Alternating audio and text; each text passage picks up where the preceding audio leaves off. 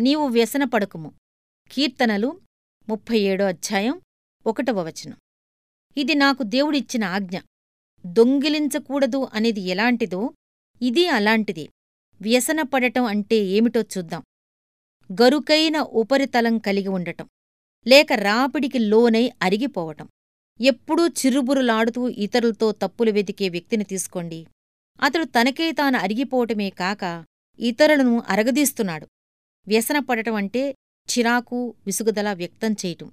ఈ కీర్తనలో చెడ్డవారిని గురించి మాత్రమే కాదు దేవుని విషయం వ్యసనపడవద్దు అని ఉంది.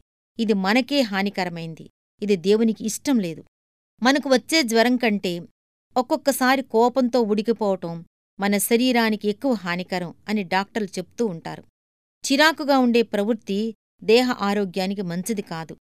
వ్యసన పడటానికి తర్వాత మెట్టు కోపపడటమే ఈ విషయం గురించి ఒక నిర్ణయానికి వచ్చేద్దాం.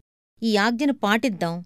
వ్యసనపడకుడి పాలపిట్ట పిచ్చుకతో అంది ఈ మనుషులెప్పుడూ కంగారుగా కాలుకాలిని పిల్లిలా అటూ ఇటూ చిరాకుగా కుంగిపోతారెందుకు? పిచ్చుక పాలపిట్టతో అంది కదా మనకు ఉన్నట్టు పరలోకపు తండ్రి ఈ మనుషులకి లేడేమో.